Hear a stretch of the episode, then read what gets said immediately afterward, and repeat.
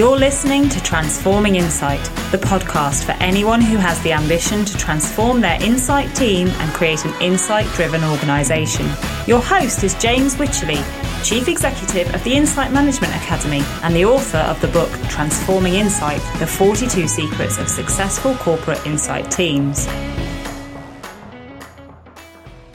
Hello again, and welcome to the latest episode of the Transforming Insight podcast. This one is called Improving Stakeholder Relationships. The most progressive insight teams recognize that they're on a journey from being reactive service providers to key business partners. They want to influence decision makers and their decisions. They want to be included early in discussions about business challenges and to be valued for their opinions, experience, and input. They don't want to be called in late in the day, with insights merely being used to rubber stamp decisions that have already been taken.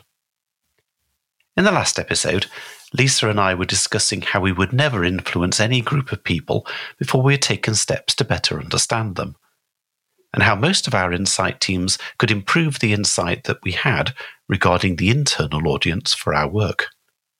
But having taken steps to better understand decision makers in general, and our key stakeholders in particular, we then need to put those insights into action and drive change. So far in our podcasts, the steps we have explored to transform insight have focused mainly on whole team mindset and whole team behaviors. This next step is also one for the whole team to embrace, but the nature of the challenge itself is probably more personal than most of the ones we've looked at so far. It could well be the biggest challenge yet for some of our colleagues. We all know people who are natural relationship builders, people who find their own way to win friends and influence people. We may have observed particular things that they have done and tried to learn from the tips that they've given us. One example that sticks in my mind was a colleague who, many years ago, realized that senior management had a perception that his team were always rather inclined to say no and were seen as natural blockers to things that others wanted to change. So he decided that from then on, he was going to say yes. Yes to everything. Now, that wasn't actually as reckless as it sounds, because he made sure that he made people aware of the implications if he did exactly as I asked him to. But every time he explained the negative consequences of a course of action, he made a positive suggestion for how the business could take a slightly different decision and avoid the potential problems. By changing his default response from no, we can't do that because, to, yes, we could do that for you, but you might want to think about this. He framed the subsequent interaction in a far more positive way, and it quickly shaped the stakeholders' perception of him and his team as problem solvers, not business brokers. But not everyone can find their own way to behaviour change like this, and some of us will find it difficult to be influencers at work. So let's think about who influences us in our own personal lives and why we find those people so persuasive.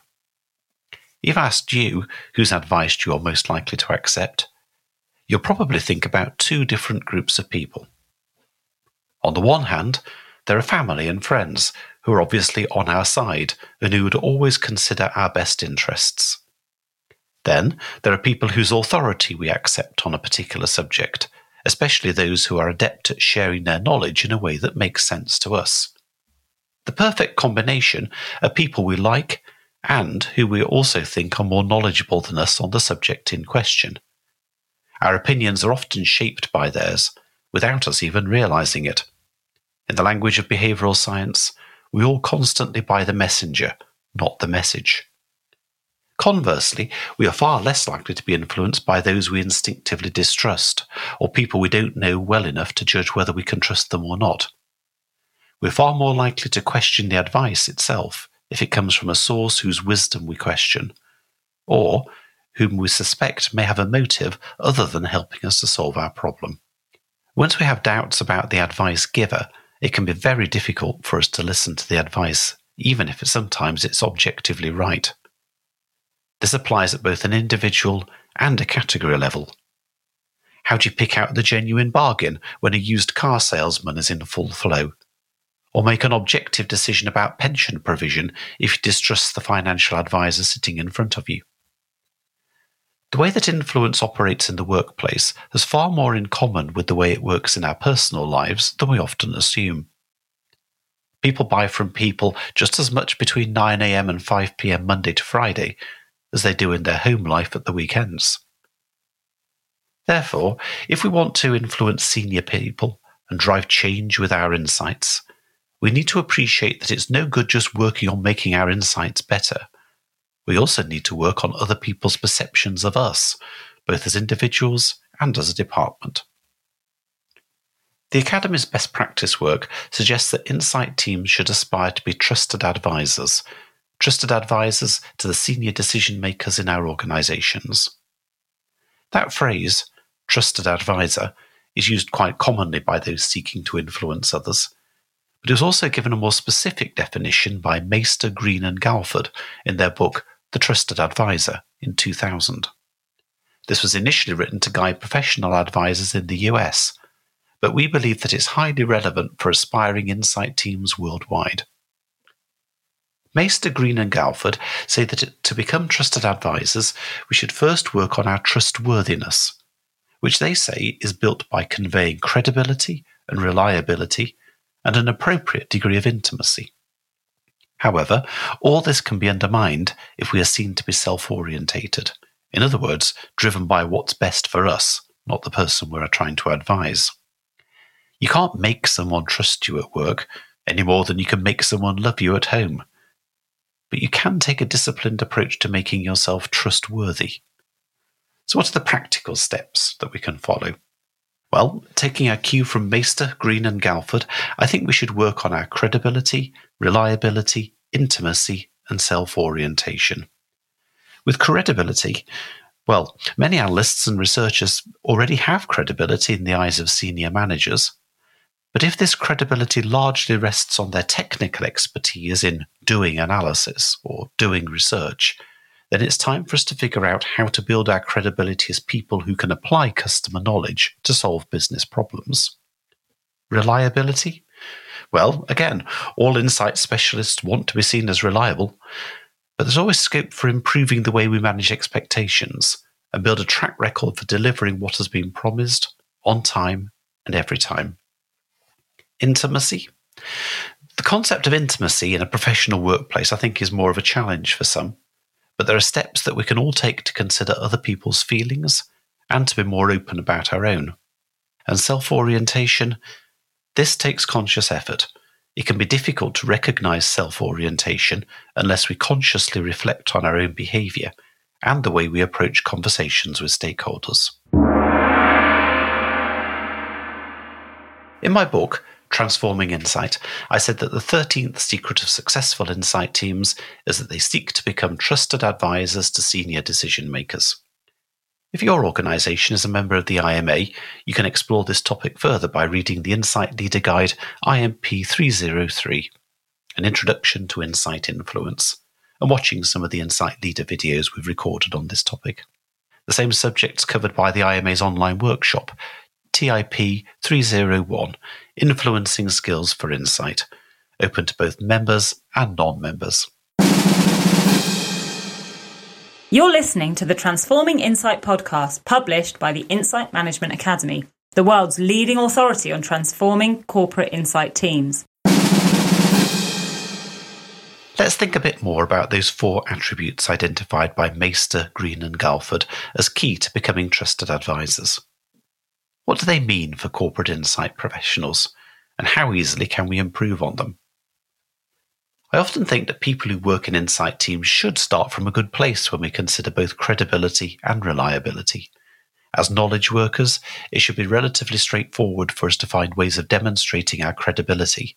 In fact, I'd say that the default tendency in other departments is often to assume that we've got a lot of technical understanding about how to produce research and analysis.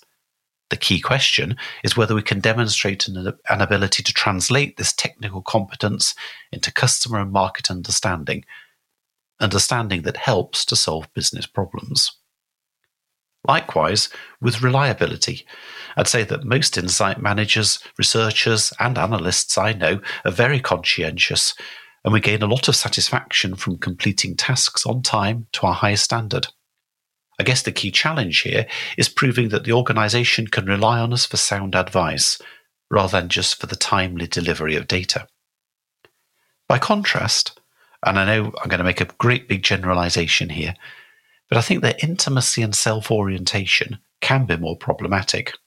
For intimacy, well, Lisa was talking in the last episode of our podcast very eloquently about personality types. It's usually the case that a number of insight team members are more likely to be introverts, or at least further along the axis between introvert and extrovert than team members working in marketing or sales departments. I'm not saying everyone is, just that the balance in our teams is quite often different to that found in other teams. It's also true that many research and analysis functions started off as reactive service providers, and so the default tendency has been for us to keep our heads down and work hard on producing outputs, not necessarily on getting to know senior decision makers. But best practice shows that if we want to work on our trustworthiness, and so increase our chances of being treated like trusted advisors, we probably need to take a few risks and share more about ourselves, who we are, in order to encourage more intimacy from those we want to advise. And most of us probably need to work a bit on what Maister, Green, and Galford call self orientation as well. Now, this one might come as a surprise because if insight managers don't usually go round blowing their own trumpets, why would anyone think we're guilty of self orientation? I think the answer ironically, is the flip side of our reputation for being technical experts and for wanting to please the people around us. If a senior decision maker asks an insight professional a question, especially one that we don't precisely know the answer to, just watch how often we give a really long answer to evidence our knowledge about other things. Now, sometimes that's a genuine attempt to show what we know in the hope that the decision maker can find within the answer something that's useful to them. But I think it's also a defense mechanism, a barrier that we put up to manage the risk that the stakeholder thinks that we don't know our stuff. The irony is that when we do this, we might have some success defending our credibility, but in the same instant, we reinforce a reputation for being a team that knows a lot of technical stuff, but can't translate that into a language or ideas that can help others. I think we need to start with stakeholders' needs. Listen carefully, then figure out how the knowledge in our heads can be summarized and applied. Or, if we don't know the answer, be brave and say so. It might feel like a risk, but ultimately is more likely to demonstrate that our focus is on the stakeholders' issue, not on the pride we feel in parading our own knowledge. So here's a reminder of five key points that you might like to take away from this podcast. Number one, as corporate insight professionals, we should work on our reputation as messengers as well as on the message we convey. Two, we should seek ways to build our credibility as business advisors. Three, we should actively develop a reputation for reliability. Four, we should be more open to sharing our feelings and personalities at work and recognize the importance of knowing colleagues on a personal level. Five, we should reflect on the things that we do subconsciously, the things that might make us appear self orientated either as individuals or as a department. Earlier in this episode, I referenced the balance in our teams between extroverts and introverts, and the issues that this can sometimes raise. I think this is especially an issue with influencing, so we're going to explore that topic in more detail in a future episode of our podcast. But before we get there, it's time to speak to another senior leader and see what we can learn from their approach to transforming insight.